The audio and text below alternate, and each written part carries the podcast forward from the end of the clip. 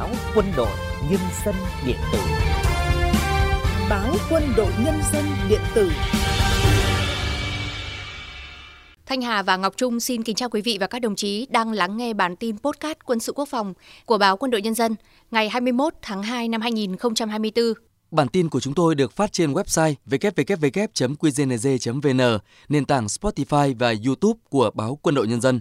Những nội dung chính sẽ có trong bản tin hôm nay. Bộ Quốc phòng đề xuất sửa đổi lễ phục quân đội. Thượng tướng Lê Huy Vịnh chỉ đạo lễ phát động Tiết trồng cây đời đời nhớ ơn Bác Hồ 2024 của Tổng cục Kỹ thuật. Tổ chức diễu binh diễu hành trang trọng tại lễ kỷ niệm 70 năm chiến thắng Điện Biên Phủ. Lực lượng vũ trang tỉnh Lào Cai cơ bản khống chế được đám cháy rừng ở thị xã Sapa. Stribel giành hợp đồng cung cấp camcopter S-300 cho Hải quân Hàn Quốc. Bộ Quốc phòng đã có tờ trình chính phủ về dự thảo ban hành nghị định sửa đổi, bổ sung một số điều của Nghị định số 82/2016 NDCP ngày 1 tháng 7 năm 2016 của Chính phủ, quy định quân hiệu, cấp hiệu, phù hiệu và trang phục của Quân đội Nhân dân Việt Nam và Nghị định số 61/2019 NDCP ngày 10 tháng 7 năm 2019 của Chính phủ, quy định một số điều và biện pháp thi hành Luật Cảnh sát biển Việt Nam – Tờ trình nêu rõ, sau gần 7 năm thực hiện Nghị định số 82-2016 NDCP và hơn 4 năm thực hiện đối với Nghị định số 61-2019 NDCP, toàn quân đã triển khai mang mặc lễ phục K08 thống nhất đồng bộ. Tuy nhiên, quá trình mang mặc lễ phục K08 vẫn còn bộc lộ một số hạn chế bất cập về màu sắc, kiểu dáng, chất liệu. Bộ Quốc phòng đã chỉ đạo cơ quan chức năng nghiên cứu, thiết kế, thử nghiệm mẫu lễ phục K24 mới. Về màu sắc, mẫu mới giữ nguyên màu sắc đảm bảo tính truyền thống của quân đội – đồng thời tạo thuận lợi cho công tác tạo nguồn, mua sắm, sản xuất, bảo đảm tiết kiệm ngân sách. Về kiểu dáng, lễ phục mới K24 thiết kế kiểu áo sử dụng áo dài tay và quần dài, không có áo ngắn tay. Đối với nữ sĩ quan, quân nhân chuyên nghiệp sử dụng quần dài, đi giày thay cho váy và ghệt cao cổ. Lễ phục mới đều có mũ kepi đảm bảo tính thống nhất trong mang mặc, tạo sự tự tin, thuận tiện trong sử dụng và thực hành các động tác điều lệnh đội ngũ. Lễ phục K24 điều chỉnh thiết kế túi áo chìm, bổ sung logo và viền bác tay áo, tạo sự khác biệt nổi trội, sang trọng hơn so với mẫu cũ. Lễ phục K28 thay thế K08 không ảnh hưởng đến ngân sách nhà nước. Cũng trong dự thảo nghị định này, Bộ Quốc phòng đề xuất bổ sung quân hiệu đường kính 41mm gắn trên mũ KP sĩ quan cấp tướng, bỏ quân hiệu đường kính 28mm liền cành tùng kép gắn trên mũ mềm nữ sĩ quan, quân nhân chuyên nghiệp, sử dụng mũ KP thay mũ mềm – Lễ phục K28 sĩ quan cấp tướng, sĩ quan, quân nhân chuyên nghiệp, cấp tá, cấp úy, sử dụng phù hiệu quân binh chủng đeo trên ve cổ áo thay cho cành tùng đơn. Hôm nay tại kho K894, Cục Quân khí, Tổng cục Kỹ thuật tổ chức lễ phát động Tết trồng cây đời đời nhớ ơn Bác Hồ Xuân Giáp Thìn 2024. Thượng tướng Lê Huy Vịnh, Ủy viên Trung ương Đảng, Thứ trưởng Bộ Quốc phòng đến dự và phát biểu chỉ đạo. Trung tướng Trần Minh Đức, chủ nhiệm Tổng cục Kỹ thuật chủ trì buổi lễ. Phát biểu chỉ đạo tại buổi lễ, Thượng tướng Lê Huy Vịnh nhấn mạnh Thực hiện kế hoạch của Bộ Quốc phòng, hàng năm các đơn vị trong toàn quân đã hăng hái tổ chức Tết trồng cây đời đời nhớ ơn Bác Hồ.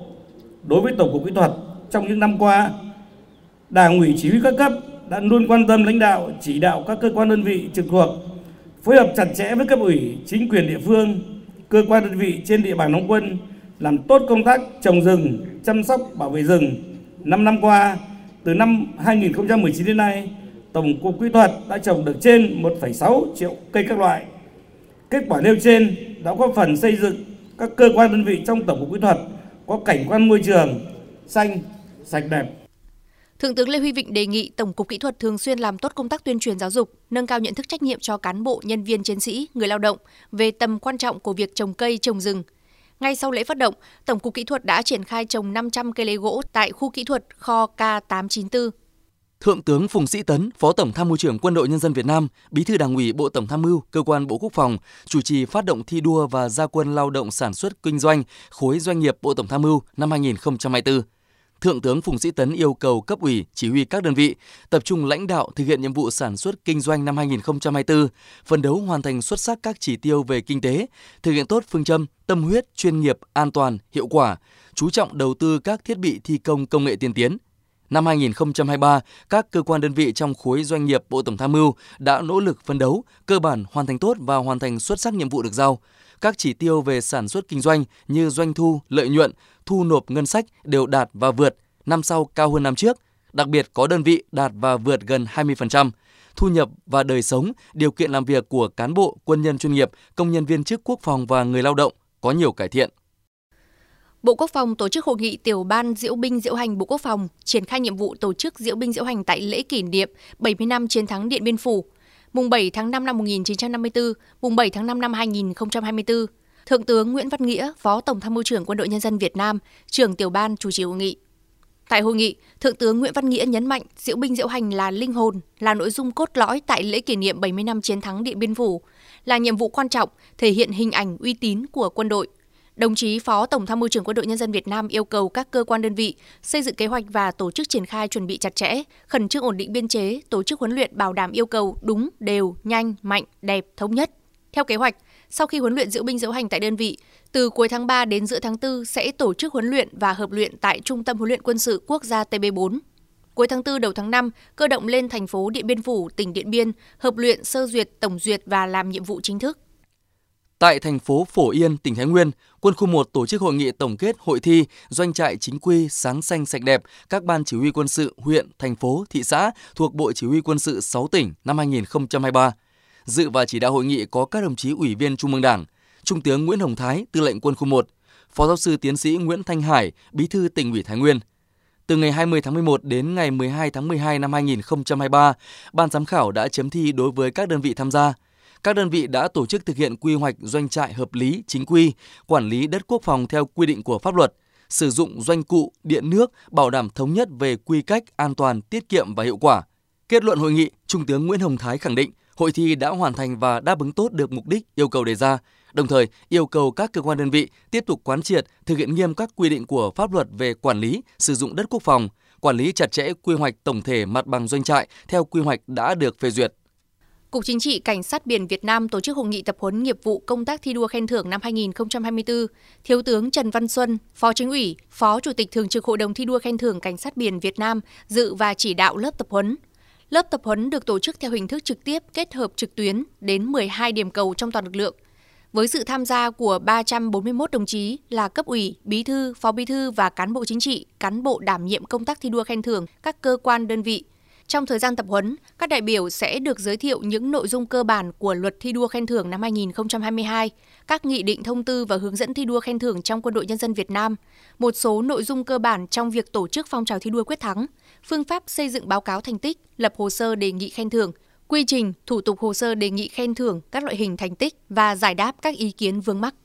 Cục Hậu cần Bộ Tổng tham mưu Quân đội Nhân dân Việt Nam tổ chức phát động Tết trồng cây đời đời nhớ ơn Bác Hồ Xuân Giáp Thìn 2024. Hoạt động này nhằm duy trì phong trào Tết trồng cây và hưởng ứng chương trình trồng 1 tỷ cây xanh vì một Việt Nam xanh do Thủ tướng Chính phủ phát động nâng cao nhận thức trách nhiệm của cán bộ, chiến sĩ cục hậu cần trong việc trồng cây, trồng rừng, bảo vệ rừng và môi trường sinh thái, góp phần giảm nhẹ thiên tai, ứng phó với biến đổi khí hậu. Sau phát động, cán bộ nhân viên chiến sĩ của Cục Hậu cần Bộ Tổng tham mưu đã tiến hành trồng cây. Theo kế hoạch, hơn 1.000 cây các loại sẽ được trồng mới trong dịp này. Bộ Chỉ huy quân sự tỉnh Quảng Ninh tổ chức lễ công bố quyết định của Bộ trưởng Bộ Quốc phòng và Tổng tham mưu trưởng Quân đội Nhân dân Việt Nam về việc tổ chức lại cơ quan Bộ Chỉ huy quân sự cấp tỉnh, Ban Chỉ huy quân sự cấp huyện và các đơn vị trực thuộc Bộ Chỉ huy quân sự cấp tỉnh, thực hiện sáp nhập và tổ chức lại phòng hậu cần, phòng kỹ thuật thành phòng hậu cần kỹ thuật, giải thể Ban khoa học quân sự và điều chuyển nhiệm vụ về phòng tham mưu, tổ chức lại đại đội trinh sát, đại đội thiết giáp thành đại đội trinh sát cơ giới, giải thể trung đội kiểm soát quân sự điều chuyển về trung đội vệ binh và tổ chức lại thành trung đội vệ binh kiểm soát trực thuộc phòng tham mưu, đồng thời công bố quyết định về quy định phân loại tổ chức cơ quan quân sự địa phương. Thiếu tướng Hà Tất Đạt, Phó Tư lệnh Quân khu 3 yêu cầu Đảng ủy, Bộ Chỉ huy quân sự tỉnh Quảng Ninh nhanh chóng kiện toàn, ổn định tổ chức biên chế, kiểm tra giả soát, bàn giao chặt chẽ quân số, vũ khí trang bị và cơ sở vật chất, thực hiện tốt biểu biên chế mới,